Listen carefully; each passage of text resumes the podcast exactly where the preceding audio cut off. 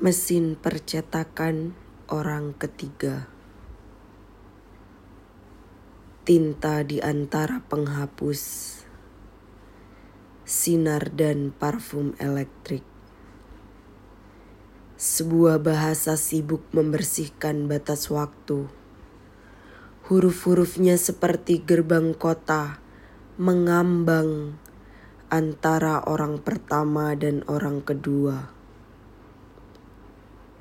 bahasakah yang ada dalam mesin percetakan, atau aku dalam mesin bahasa? Orang pertama, mesin percetakan mengundang orang pertama mengunjungi pabrik kertas.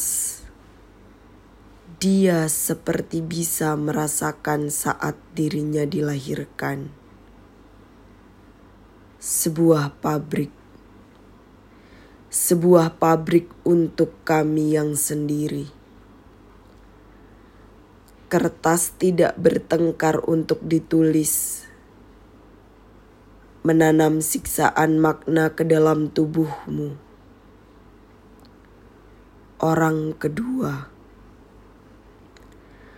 huruf-huruf penuh lipatan angin di ujung lidah adalah orang kedua yang menembus dinding bahasa, meletakkan tata bahasa dalam komputer editing film, mengambil bayanganmu untuk pembatas cahaya.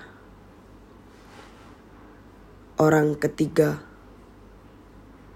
setelah makan siang, sebuah bahasa berusaha keluar dari mulut orang ketiga setelah membunuhnya.